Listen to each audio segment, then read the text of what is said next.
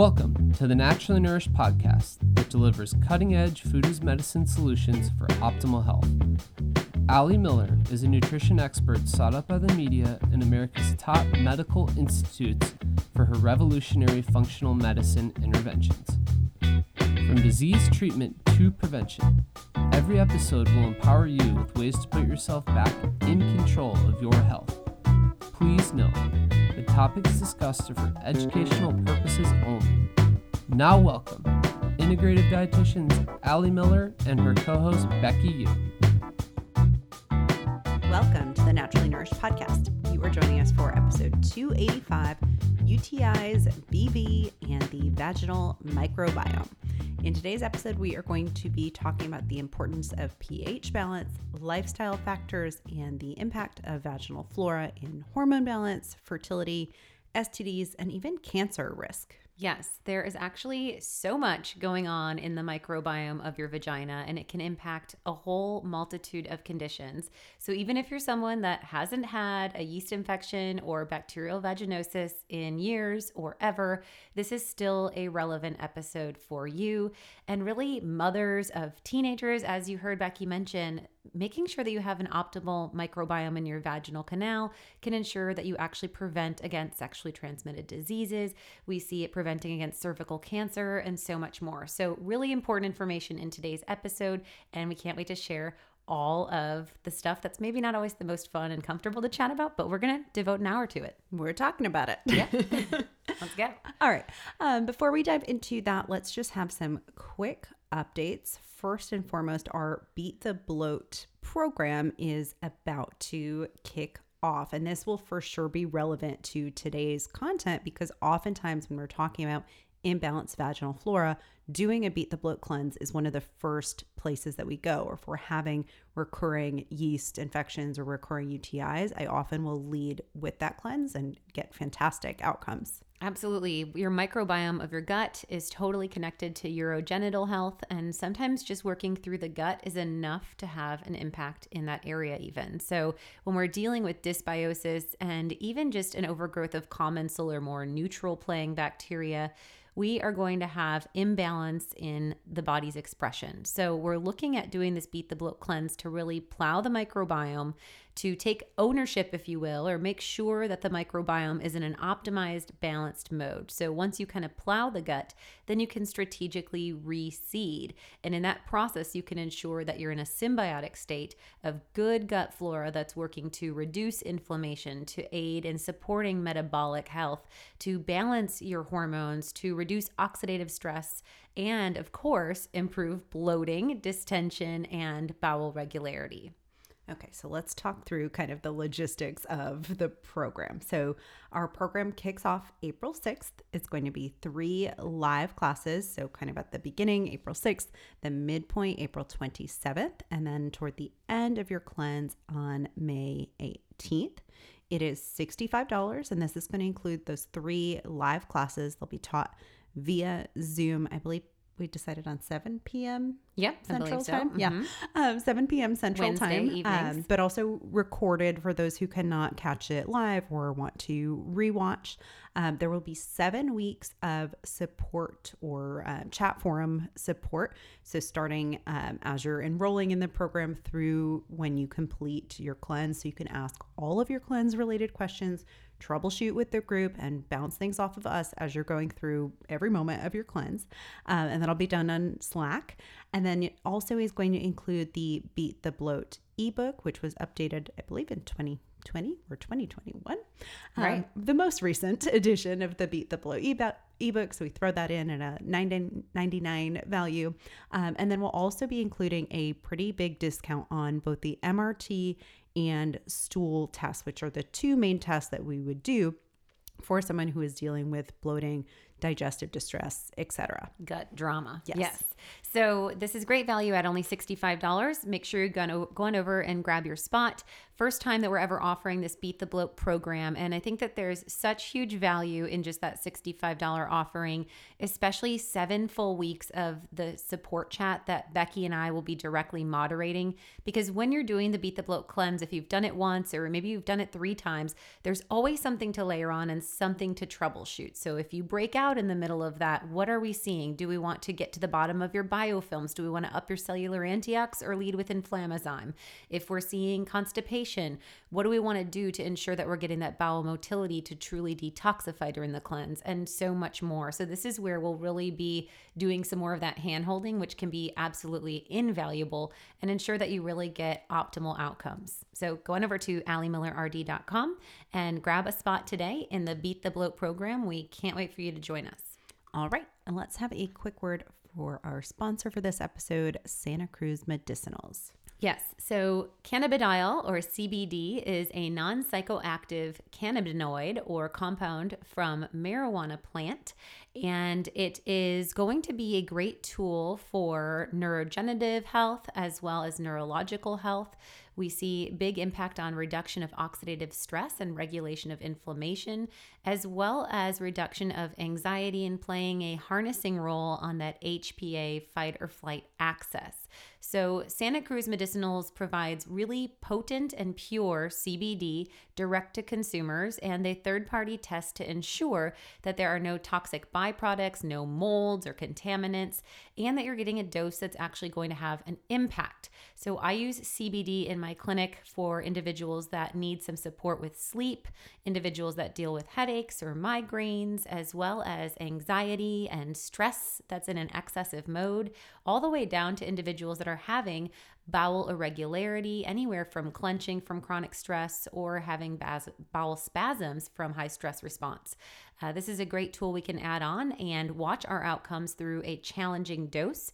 The friends at Santa Cruz Medicinals recommend doing 100 milligrams for one week. So that would be 100 milligram dosage for seven days, and then watching what you witness changing in your body and adjusting a dosage that works best for you. Generally, we're looking for at least 50 milligrams, and they provide really clean tinctures for liquid and uh, flexible dosing. And they also have some fantastic capsule options for those that prefer capsules. And some of those combine other therapeutics like lion's mane or L-theanine or valerian root if we're looking to relax a little bit deeper. So go on over to scmedicinals.com and use the code AliMillerRD at checkout. When you use my code, you will save 15% on that order and you will get free shipping. All right, let's do it. So, this topic has taken us 285 episodes to really get to. So, I guess maybe the not the most appealing or you know pleasant to talk about, but I think it's so essential and and something that I know I frequently I just discussed it with a client today of coming Yeah. up with the plan of like, okay, when something starts to feel off, here's how we get ahead of that UTI, and here's what we need to be doing, you know, on a supplemental level. Um, here's how we need to be changing diet, etc. So I think really big impact in clinic that we talk about day in and day out. Right. And I I know that we hit on it a little bit when we first launched the Women's Flora probiotic, and we talked about the importance of considering probiotic vaginal inserts like following swimming in lakes in the summer or you know sitting in yoga pants for long periods of time. But today's really going to get nerdy in 20 plus years of clinical literature on the vaginal microbiome and how that impacts whole body health. And i think that you know we're talking this year more about adenomyosis and we're talking a little bit more about some of the impact of you know the uterus. I believe we did a whole episode about about the uterus and did, vagina or something. So i'm like whoa look at us go today.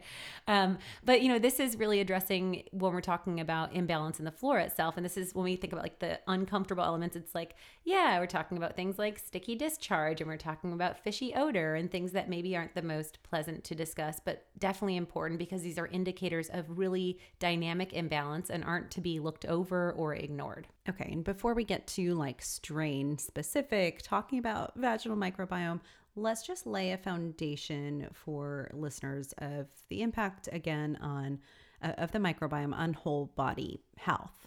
Yes. So, you know, we're always saying like it's really important. It feels like every food is medicine episode. And here's probiotics, and this is what they do.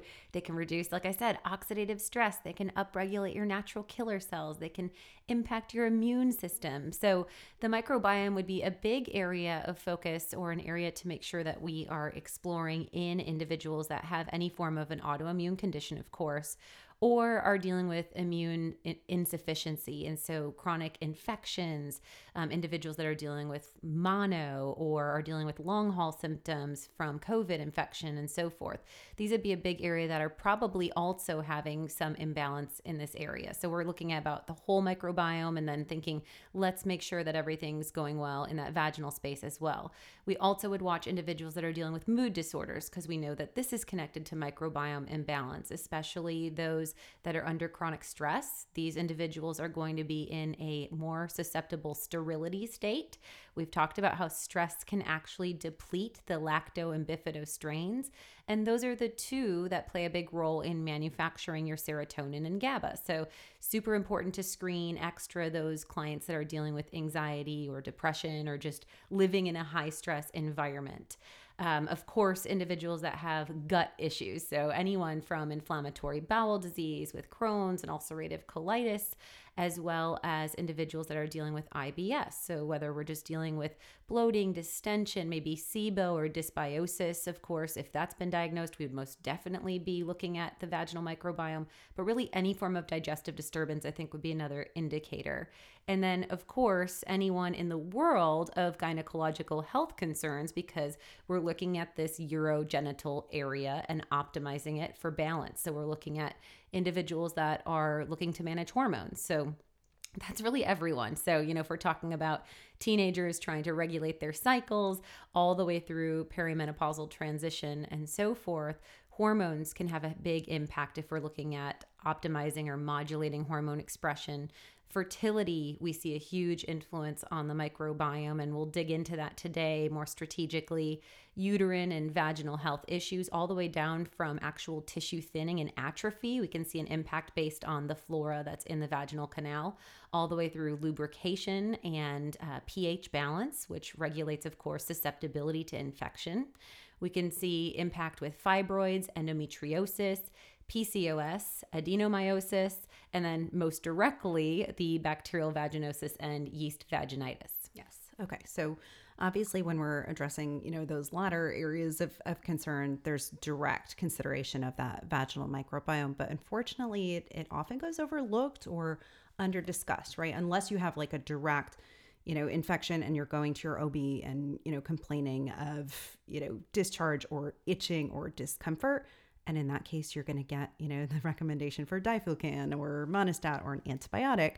Um, but nobody's really talking about these other factors. Nobody's talking about it with hormone imbalance, certainly. Right, right, um, most definitely. Uh, but let's let's just cover maybe why our vaginal microbiome is at such a great risk for imbalance in the first place. Yes. So, you know, the biggest and most overt comment I have to say there is that like your gut is a pretty closed circuit system, uh-huh. you know. Um, and the urogenital system is a combination of of course your your urinary tract and your reproductive system and they are both open to an external environment. So, we know that our urinary tract is often prone towards like E. coli contamination from fecal matter from like yoga pant wearing and such. And that's when we're looking at often a urine catch. We can see pathogenic bacteria. We also know that, of course, reproductive system is open to an external environment, which would be experienced through sexual intercourse. So we can see that there is an impact with an endogenous imbalance, which would be what comes from inside the body, or an exogenous impact. Uh, and this is where we can really see dynamic impact on our microbiome. So we can see endogenous or inside the body impact from things like birth control antibiotics. We know often yeast infections flare following an antibiotic, mm-hmm. and that would be an endogenous impact. Uh, but then exogenous would be things like swimming in chlorine um, or even lakes and rivers, because you could be exposed to a living pathogen, or the chlorine could be more of that sterility impacting the pH and imbalancing. We could see yoga pants as an exogenous again, or, you know, thong, thong wearing for sure. Uh, stress would be more of an endogenous impact influencing the hormones, which would drive the sterility. Uh, sex would be, of course, the exogenous. Body washes would be the exogenous. Your menstrual cycle would be an endogenous impact, but we definitely see individuals that get more bacterial infections and yeast infections around cycle time. And then diet, of course, as diet can support or drive imbalance in the microbiome, would have more of that endogenous influence as well, more direct through the gut. Okay, so open system is kind of the big difference there, for lack of a better way to describe it. Um, let's dig more, just starting with maybe that stress and microbiome impact, because again, I think this is an area that's you know under talked about and, and overlooked. Yeah, you know, I think that a lot of us are prone to get way down the rabbit hole in the stress story and just overlook the power of probiotics, which I've said time and time again are nature's Prozac. There is such a communication pathway be- between our neurons, our endocrine system, and our immune response.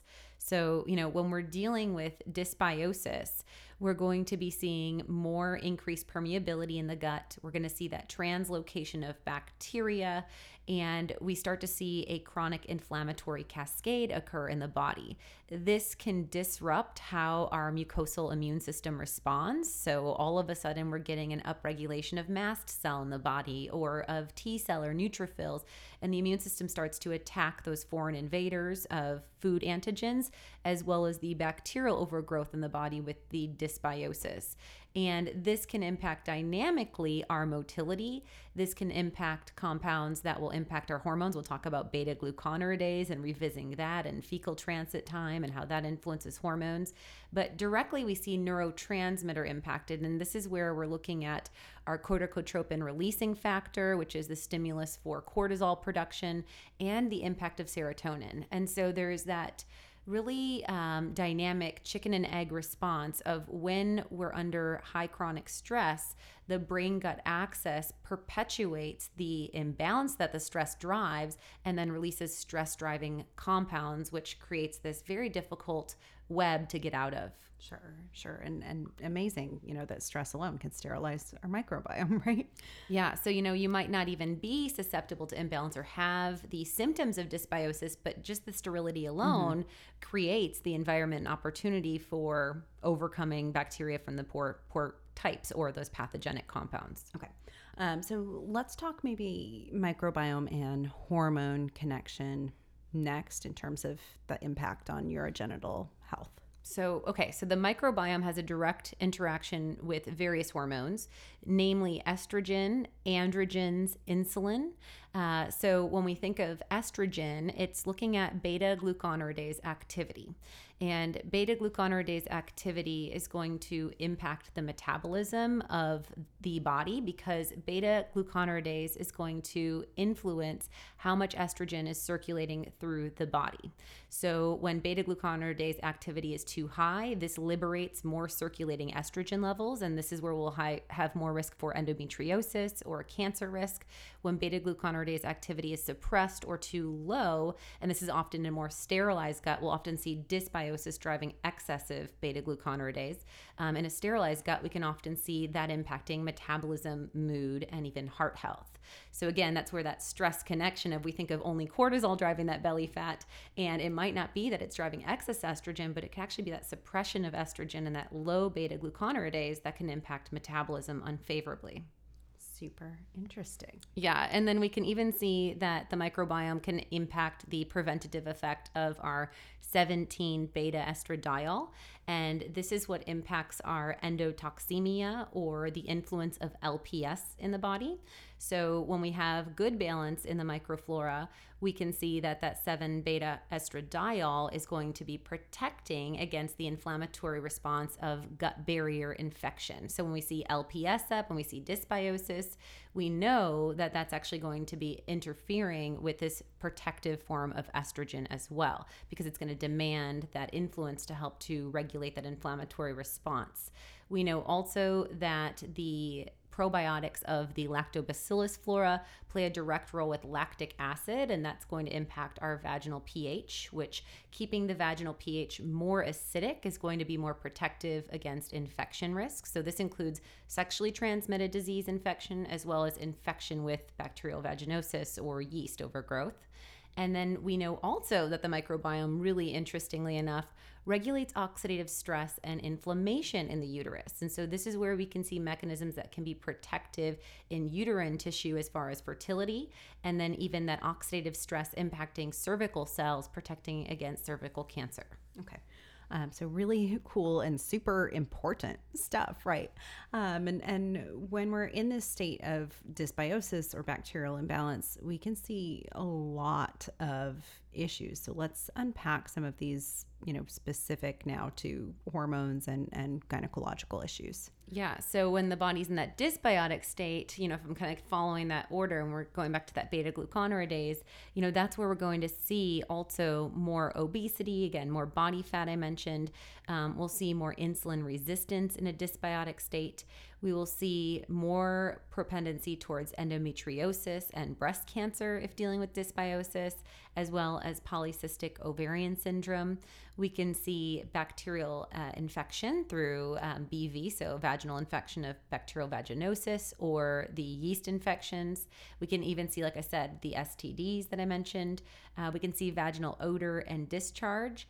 Early term labor and infertility can be seen with vaginal dysbiosis. And then, um, and do that, you know, there was a whole study that looked at particular strains, uh, higher levels of, and I'm going to botch this word, Sneathia amini, but S N E A T H I A, Sneathia amini, um, correlated to more pro inflammatory cytokines in vaginal fluid.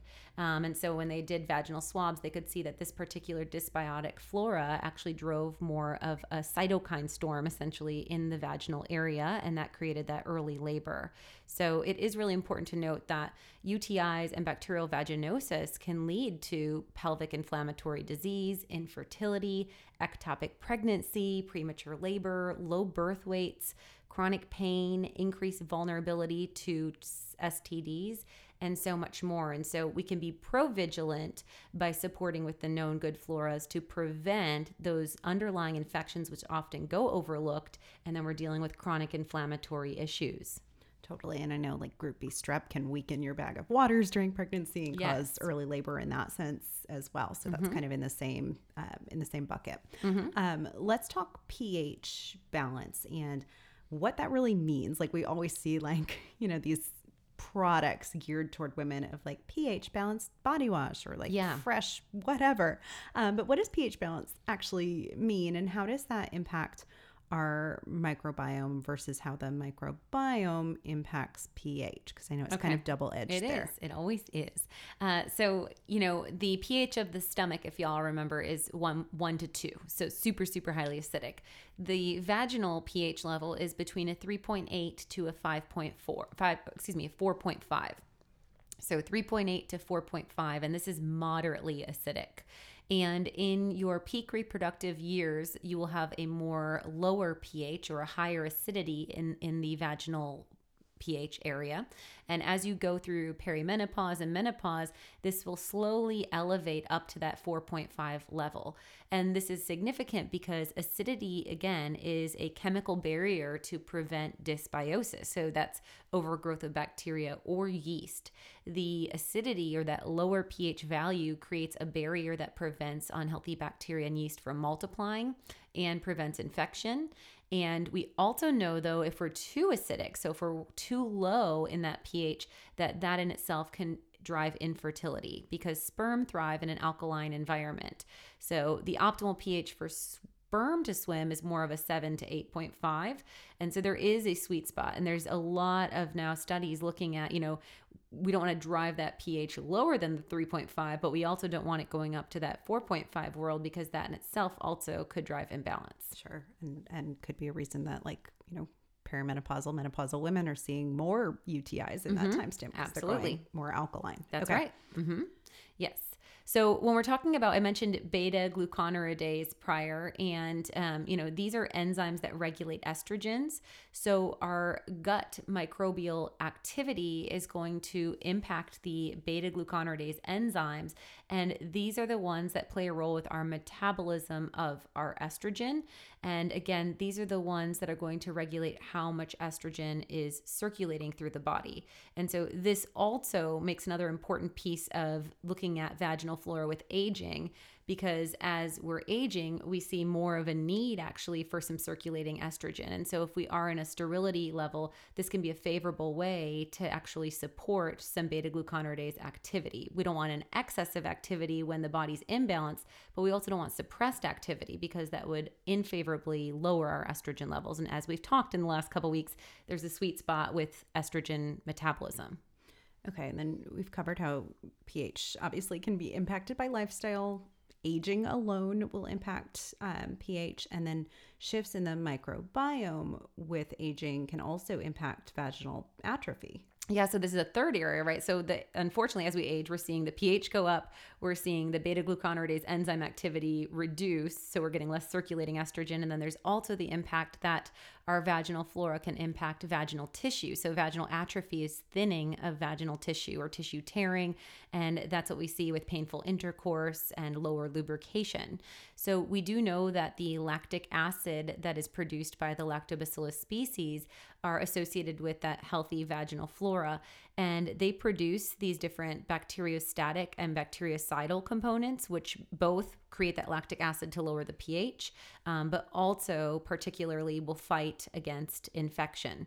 And when we're looking at the microbiome of the perimenopausal mode, we know that the lactobacillus levels are decreasing, and we see that as one driver of that pH change. But this is also shown in vaginal atrophy studies. So we see that the lactobacillus decreases, and then there's types of flora, the anar Anaerococcus, the Peptoniphilus, and the Proteovella, to the best of my pr- pronunciation. But we'll link the research study in our in our show notes as we always do. Um, but those flora will increase with age, and there is a mechanism of action of that flora shift actually driving tissue degradation or breakdown. Okay, so likely those women want to be on, you know, a, a, very specific targeted probiotic like our women's flora, but let's get into more just on the the functional medicine approach to optimal vaginal and hormonal health kind of in general? Like, where do we start if we suspect something is off? Yeah. So, you know, I think the first thing to do is to assess for sterility, dysbiosis, or symbiosis, at least starting with the gut. And so, this can be done with our Candida quiz. So, we will send in today's uh, show notes the link for our quiz, which would be a really good indicator if you need the Beat the Bloat cleanse for sure. And that'll note that in the recommendations based on your scoring. So, symptom assessment is a really good place to start. And then, of course, conversation with your functional practitioner. Uh, vaginal swab is one way to get, of course, diagnostics to see if there is a known pathogen. But the issue with vaginal swab, just like conventional stool tests, is that often there is so many, you know, 100 trillion cells of bacteria in our body. And often the DNA of particular dysbiosis may not be identified in the standard bacteria that's tested in a swab. So we know, like, stool tests in LabCorp and Quest world don't test for Klebsiella pneumoniae, they only test for E. coli and Salmonella salmonella and C. diff. So, vaginal swab could overlook and give you a false negative, but it could also be a diagnostic tool. Same as stool test. If you're doing a stool test, I would definitely recommend more of a functional lab. We use uh, doctor's data, so we could link our three day stool test with parasitology. And then the other way without the expensive diagnostics is to just do our probiotic challenge. And, you know, this is, of course, that approach. We haven't talked about it, I guess, in like over 20 episodes, Becky, have what? we? What? How's that Like possible? the actual, the, how we actually do it. I think you should tell everyone how we do the probiotic challenge. Sure thing. um, so we have a great um, blog that I will link to that you can kind of read along with what I'm saying. So solidifies and, and makes sense. But essentially, what we're doing is we are using our Restore Baseline probiotic, and that's going to be a 50 50 blend of 15 billion cultures of just lacto and bifidobacteria. So, no prebiotics, no funky stuff to throw off your results or throw off the gut. And what we're doing is we're taking a baseline. So for three days, we're going to have you take waist circumference measurements at rise and rest with no change, no addition of, of probiotic yet. So just kind of getting ready, getting primed. Um, you want to keep like a little notebook on your nightstand so you can record at rise and rest, and probably like a sewing tape would be the best option for like a flexible measurement around that waist. Um, and you're looking typically at like the belly button area, but if you tend to see more distension or bloating either above or below, you could measure a secondary point as well. Um, and then starting on the night four, I guess it is, you would start with one capsule of the Restore Baseline Probiotic taken at bed. Um, and so every three days, you're increasing in one capsule amount. So the first three days of active challenge, you're doing one capsule, then you're upping it to two, then three for three days, then four for three days. So you want to go all the way up the scale up to four total capsules, which equates one uh, capsule or targeted strength probiotic yeah. actually um, and throughout that whole time you're taking those baseline measurements every you know morning at rise standing up, not lying down. I just want to clarify that. We oh, that's a good questions. one. That's a good point because um, it's totally flat or laying down. Yeah, yeah, yeah. yeah. Um, standing up and, and not like sucking it in, but also no, not like relaxed. pooching out your belly intentionally. Yeah. So just relaxed, normal. Um, there's going to be a little bit of variance just based on you know water and food consumption, but we're really looking at you know more than an inch, inch and a half of, of variance, and some people see dynamics of like three four. to four inches totally. of variance.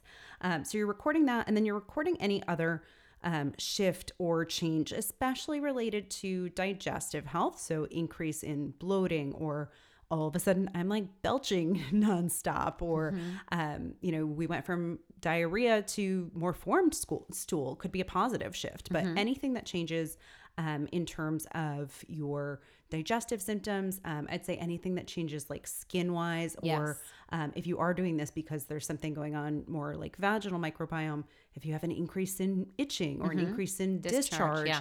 I would note those things kind of as well for that whole qualitative assessment. And then based on your results, so if things tend to improve and get better as you go up the line with the probiotic, um, and you're seeing more formed stool by the time you get to four a day, you're likely just going to lead with um, getting on that targeted strength probiotic. And you likely are in more of a state of sterility where you're benefiting from more probiotics. If things stay pretty neutral, not a lot of change, you likely can hang out with just the restore baseline, you know, one at bed. Um, and then if things devolve or get worse, which in a lot of cases they do, like if we suspect this and we go in and test, um, that's when you're going to go ahead and do the beat the bloat assess, uh, beat the bloat cleanse uh, to really get in there, plow the field, and then we're going to strategically in phase two of that reseed with good bacteria. Yes. Did I miss so anything? You did it all. No, I think you did it all. It's very okay. thorough. So, like Becky said, we have the video on YouTube. We'll link the oh, video yeah. so video you can like watch us doing yep. it, and then the protocol. Uh, so, a lot of support for you there. And so, if you're on the fence and you've heard other episodes of us talking about the importance of the microbiome, you know, even and the mood connection or microbiome immune connection, this is really a great, affordable way to assess. I do a probiotic challenge a couple times a year. And honestly, most of the time, I'm just living on targeted strength and the rebuild spectrum and the women's flora because I just see such good outcomes. And why not drive the Cadillac if you got the keys to it, kind of thing.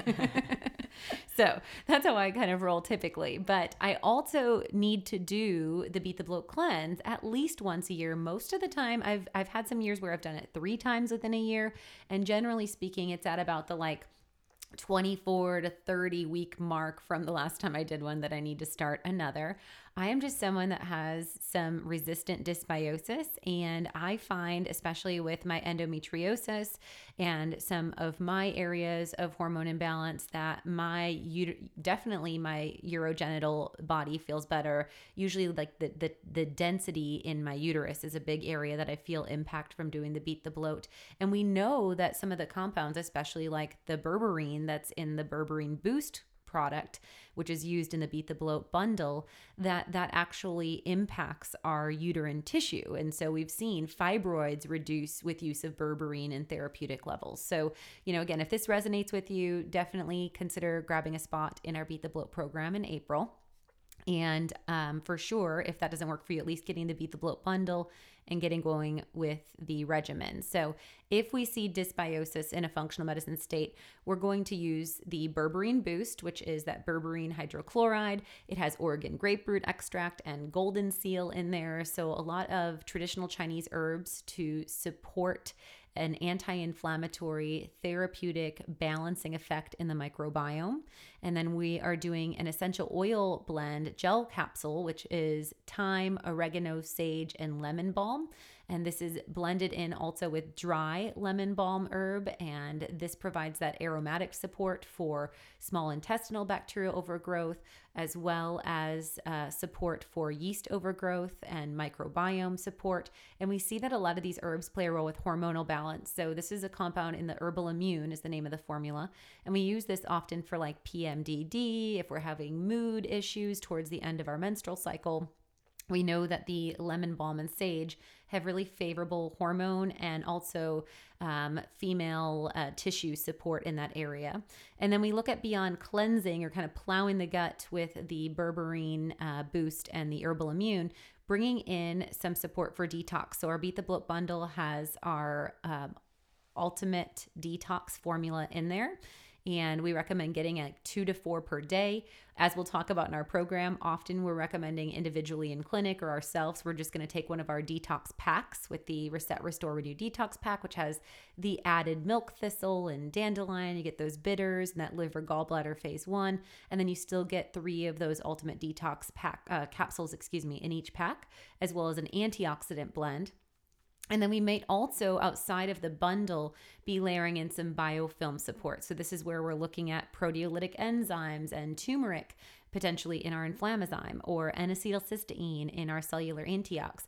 We're going to layer in specifically for urogenital health more amounts of cranberry for biofilm support. So you get that cranberry seed extract in the phytofiber supplement, which would be a big tool.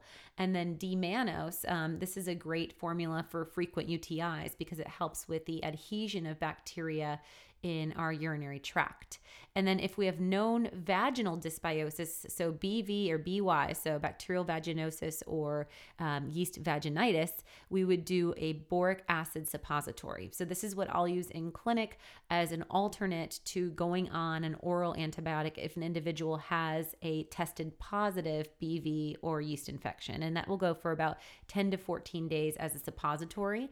I'll also have them insert the Ultraflora Women's at the off time, about eight hours separated from the boric acid, so that they aren't going too aggressively low with that pH. Yeah, I think that's a really good point versus just doing an antibiotic or just doing a suppository to like kill, kill, kill. Um, having the the kind of counterbalance. So you would do like first thing in the morning the women's flora and mm-hmm. then last thing in the evening probably the boric acid just because I think that can be a little more messy and yeah. you know a little more discharge yeah, created a little more that. discharge. Mm-hmm. Um, but like 10 to 14 days you said. Yeah, and then I would keep okay. going. You know, I mean it's so important post dysbiosis that we ensure that we support the sterility because the probacteria is our proactive defender against future infection. And so I think it's again so important to think that this is an offense and a defense uh-huh. and that even if you don't fail the quiz, if you we'll talk about individuals that are high risk, but basically right? Anyone that's exposed in that exterior area, sexually active people, period. Yeah. You know, it doesn't matter if you're a teen or you're a married individual, and we're not necessarily always worrying about STD, but even just having that exchange totally. of yep. the external pH shifts, I think that it's definitely an area to be pro vigilant about. I think that's a really good point. And, um, you know, if you are someone susceptible to uh, yeast infections and things like that, knowing that your partner can be the one passing that back and forth too. And so, like, if you're doing the beat the bloat cleanse for the third time because yes. you're having chronic infections, I would get your partner on board one way or the other um, to go ahead and do that and then follow with a probiotic regimen for him as well. Yes. You know, honestly, I was never taught that with any of my functional medicine training. And I remember about six yeah. years ago having like a huge aha moment with the client and being like, oh, because she would be like, oh, yeah, my husband, he drinks so much beer. He's always, you know, burping and belching, and he, I just can't get him on the naturally nourished plan, whatever. And she was dealing with such mm-hmm. chronic mm-hmm. imbalance. And I finally was like, he's giving it to right. you. Like you right. keep treating it and he keeps giving it back to you. Like he needs to get on board at least so that you can push the reset button co- collectively. Um, so I think that that's definitely a huge piece of the puzzle. So definitely if this is an area of focus, a time to ensure that your partner's on board with participating with you so that you're not just playing cat and mouse. Good. Totally. You're swapping microbiomes, guys. Yes. And yep, that's true. Um, yeah, um, great sex ed too. I think for like teenagers, like who do you want to swap your microbiome with? We need to be really strategic about this. Very right? true. Absolutely. Not talked about enough for sure. No. Okay. Um, so we're talking about specific strains then Yes. um, that are uh, protective of this vaginal area. So let's maybe dig into to what strains we're looking at with that women's flora and you know what we want in a product as a baseline. Yes. So when we're talking about the women's flora, this has 2 billion colony forming units and it's 1 billion each of two different lactobacillus strains. And so when we're talking about probiotics, remember it's really important to have that strain ID um, and be really specific about what we're looking at to get efficacy. So it's not just lactobacillus, but we're looking at lactobacillus rhamnosus and then not just lactobacillus rhamnosus, but we're looking at lactobacillus rhamnosus GR1. And then we're also looking at Lactobacillus reuteri RC14. So these are the two most well researched strains. They have over 20 years of clinical literature on them and showing that symbiotic state of vaginal microbiome balance. And this would be a really important piece of the puzzle. And then I always recommend getting a lacto bifido blend as more of a foundational probiotic. So, like Becky mentioned, that would be the Restore baseline probiotic at 15 billion, or that would be the targeted strength at four times that potency, which would be the 60 billion but they're both the exact same 50 50 blend of lacto and bifidobacteria. Again, we selected, I won't tell you all the letters and numbers of that because that's not the focus of today, but we selected the most well researched strains of the lactobacillus and bifidobacterium species for gut, immune, and mood balance. And then you might consider if you've dealt with dysbiosis or you have immunoinsufficiency, um, so chronic infections, or have experienced dysbiosis or yeast overgrowth, or you are someone with an autoimmune condition, you may also decide to layer in a multi-strain blend of, you know, seven, eight strains, including Saccharomyces boulardii, Lacto plantarum 99, and that would be our Rebuild Spectrum probiotic. And this is also the one that we recommend doing post antibiotics. And even we use this in our bacteria rebuild bundle um, post the Beat the Bloat cleanse. We have everyone follow up with the Rebuild Spectrum, which is this multi strain.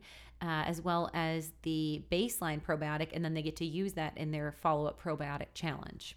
Okay, and um, we actually have a whole episode. I forget what it's called off the top of my head, but where we go super like strain specific and Oh, get really link that. nerdy. So I will link that, and I know we did cover um, some of the research on Lactobacillus um, reuteri and Lactobacillus rhamnosus in that episode as well. So I'll link that for y'all in the show notes. Yeah. Um, okay. And then, you know, beyond um, the bacterial component, also important to address those lifestyle factors that can drive imbalance because Right. if we just throw a bunch of supplements at it, the second those supplements go away, the lifestyle stuff is still going to be there, right? Absolutely. So I think stress reduction is that, you know, harnessing driver of dysbiosis. So we have to address the stress train while we're addressing the microbiome balance. And then specific to urogenital health, we're looking at clothing choice, uh, we're looking at cleansing products, lubricant products. So again, anything that's impacting that orifice essentially. And then we're looking at resetting the flora provigilantly after intercourse or swimming. Yes. And on the clothing front, I know so many of us, I'm wearing them right now, live in like tight yoga pants. So Yep. giving yourself a break from those, maybe going for like more flowy pants when you can. Making sure you sleep without underwear Yes, and like with yep. like bo- big boxer shorts. Yep, that's yep. really important Airflow. Mm-hmm. in there. Yep, all up in there. Um, okay, and then let's talk um, probiotics as vaginal inserts just a little bit more. So we Yes. covered this a bit with the boric acid and, and kind of going back and forth, but um, let's talk about that just in general for ongoing support. Yeah, and I'll explain how to do it because you can't. I mean, I've had a lot of people be like, "But how do you do it?" And it's like, well, you clean your hands and then you take two fingertips and you pick up a probiotic and you And they're insert really it small. vaginal. Yeah, they They're- are really really teeny. small. Um, and so, you know, as far as the age and comfort level, I would say, you know, as early as a child has used a tampon, it would be appropriate to use a uh, women a, a, a women's probiotic specific as a vaginal insert for a child that has dealt with BV, UTIs, or yeast infections. You know, so if it's if it's a swimmer and she's dealing with issues, otherwise I wouldn't probably do the inserts until sexually active. Mm-hmm. Um, but you know, that's something that can be weighed out in the household based on risk factor. Um, but basically, it's just inserted, and you would want to wear a panty liner. Usually, you would do the uh, women's flora probiotic at bed if you weren't rotating with the boric acid, um, because again, your vaginal pH will break down the capsule, so it will dissolve, and there will be a little bit of discharge left behind. Um, and some individuals, based on their pH, might see a little bit of capsule come out um, in the toilet, but it should completely dissolve, generally speaking. Uh, when we use a vaginal insert, we're giving direct tissue support to that targeted area. And so we're going to get lactic acid supported from the lactobacillus strains, and that drives that pH down or creates that acidity, which supports a barrier or defense mechanism for our vaginal tissue.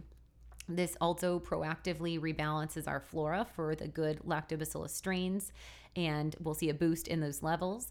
And again, this can be a prevention or treatment tool for UTIs, BV, and yeast infections. Okay, so we've hit on the specific strains of lactobacillus, the rhamnosus GR1 and reuteri RC14 in terms of outcomes with um, infection prevention and yes. all the things. But let's hit maybe some of the other benefits so they can actually have beneficial antioxidant effects. Yes. So again, this is very specific to this genus and species that's in the women's flora probiotic, but we have seen that there are biological antioxidant protective values with vaginal mucus changes. So there was a study that looked at these strains of bacteria. It was called Probiotics Improve Urogenital Health in Women.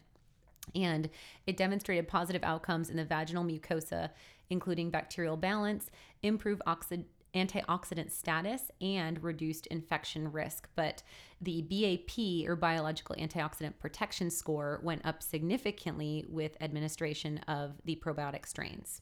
Okay, cool. And, and that can have implications, as we said, like with cervical dysplasia or cervical yes. cancer as, as kind of a big thing, right? I think that's the biggest thing to note is again, an important again conversation for teens is that when these infections go untreated, mm-hmm. I mean, I've seen teens the the shock and horror stories in my high school. There was a girl that got toxic shock syndrome, you know, and we used to think sure. of that if you left your tampon in too long.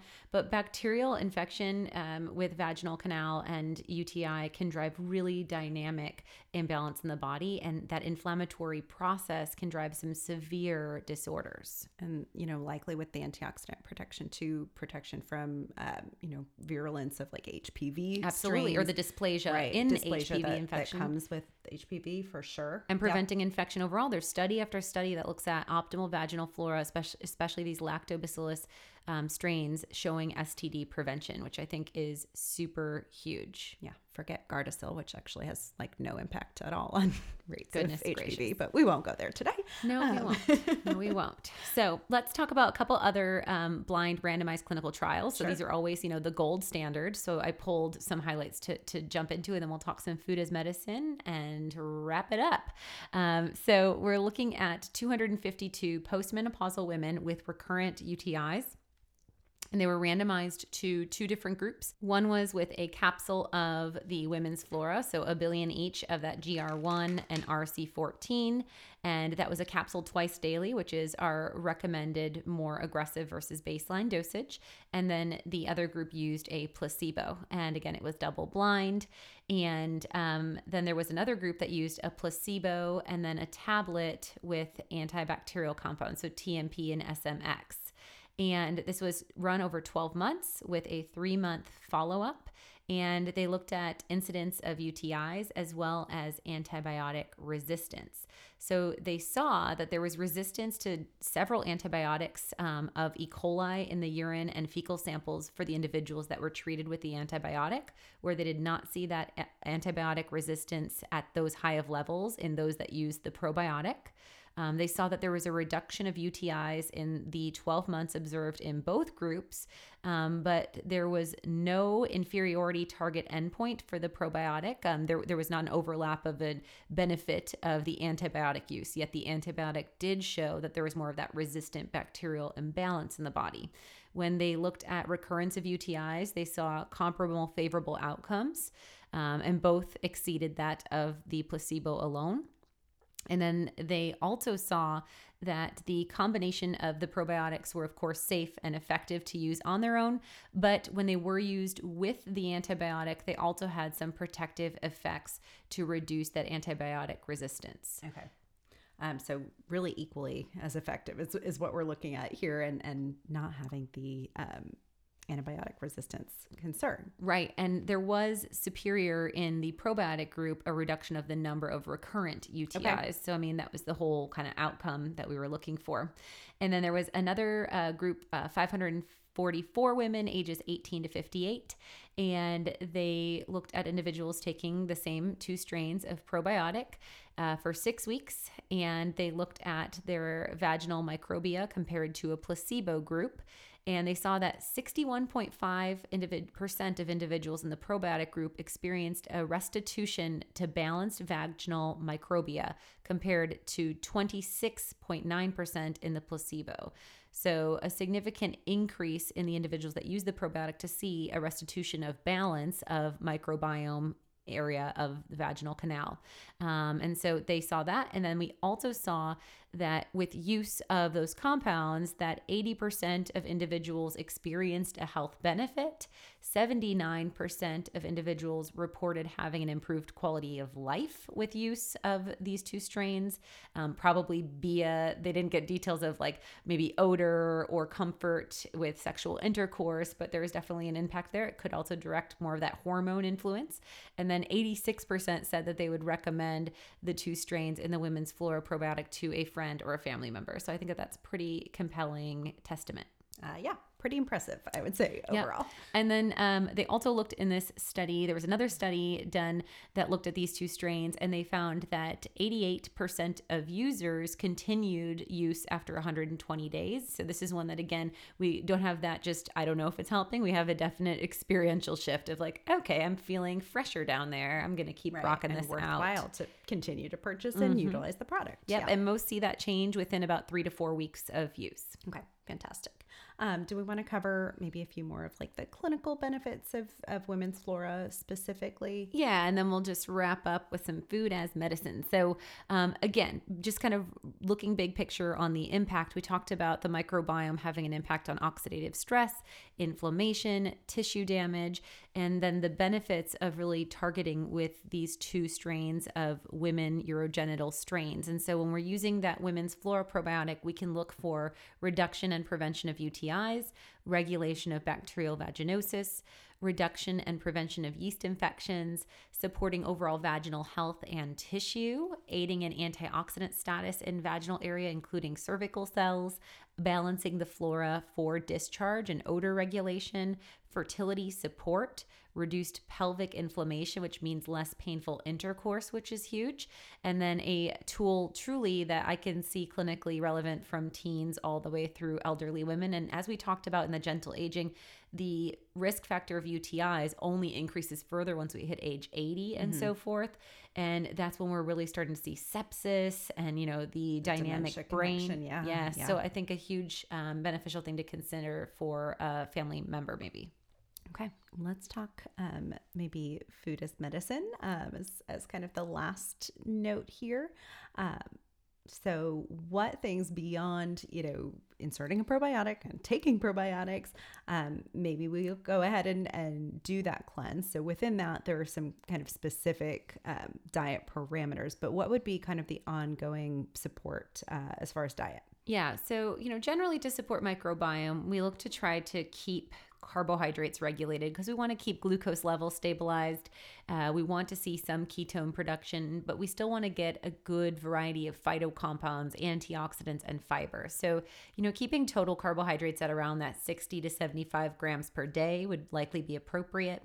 We'd want to keep grain free, no yeasted foods, limiting the amount of vinegar that we're using daily, especially if susceptible to yeast overgrowth.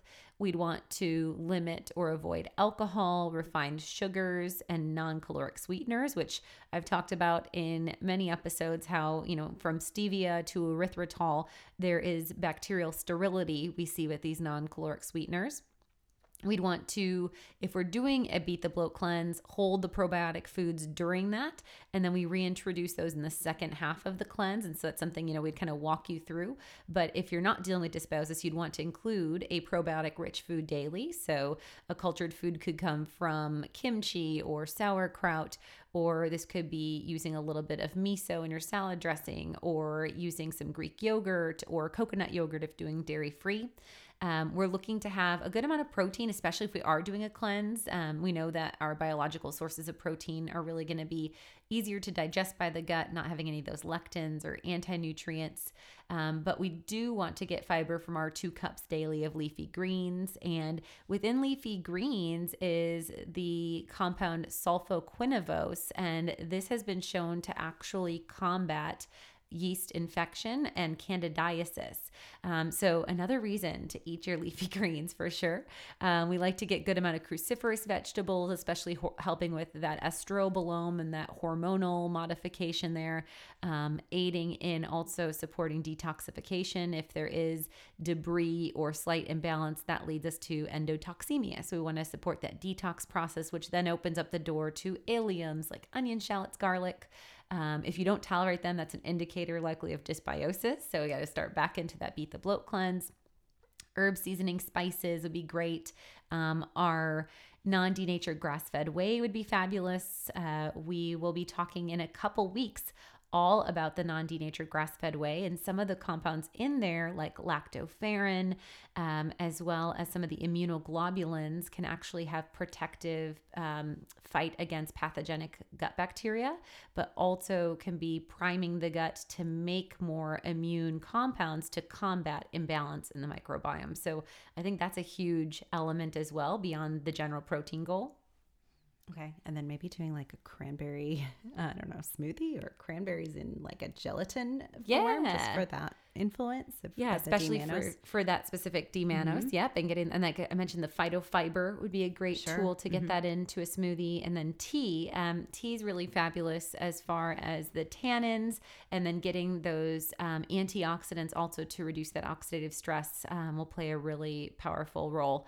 Um, but the big point is not getting excessive sterilizing compounds or sugar driving compounds that are going to drive that dysbiosis and really getting an abundance of produce as well as protein um, and compounds that are going to help to feed the good gut flora but not drive imbalance. Okay, so we have covered all of the things today. Um, as always, I will link any relevant studies that we've talked about in the show notes, so you can click through those and you know read them at your own um, convenience.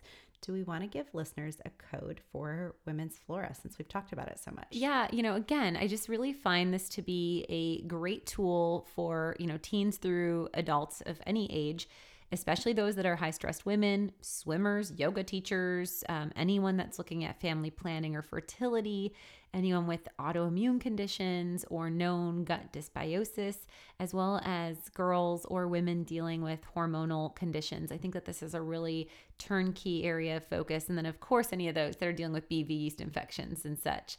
Um, so I would love to offer, um, you know, first bottle for anyone um, using the code, or we usually like to let people what get two bottles with their first try. Sure. Okay. Do you want an extra one? Like this is one, maybe you're not even using it ongoing or you're just pulsing it through the summer, but you want one in your medicine cabinet in case something comes up that's like a key. So stockpile a few at least capsules. Yeah, yeah. Let's use the code Flora15.